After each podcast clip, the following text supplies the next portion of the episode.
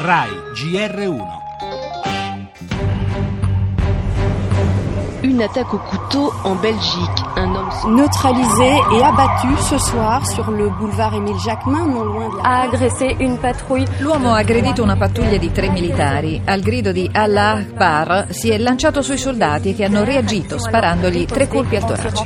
Ces deux balles dans le thorax. La Procura federale di Bruxelles chiarisce subito che l'attacco portato avanti da un cittadino somalo nei pressi della Grand Place poco dopo le venti va classificato come un'azione terroristica.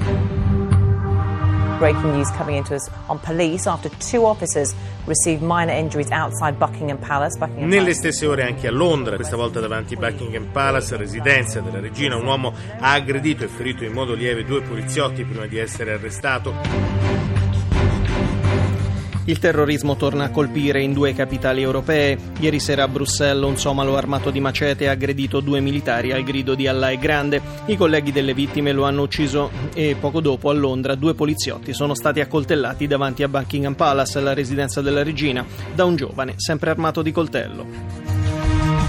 Le altre notizie del giornale: l'uragano Harvey investe le coste del Texas, decine di migliaia di persone evacuate, piogge torrenziali e venti a duecento all'ora. A Roma, dopo lo sgombero dei rifugiati, timori per il corteo di protesta indetto per oggi pomeriggio, intanto in furia la polemica politica.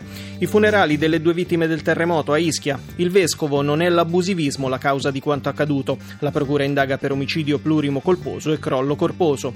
In India decine di morti negli scontri tra la polizia e i seguaci di un guru accusato di violenza sessuale.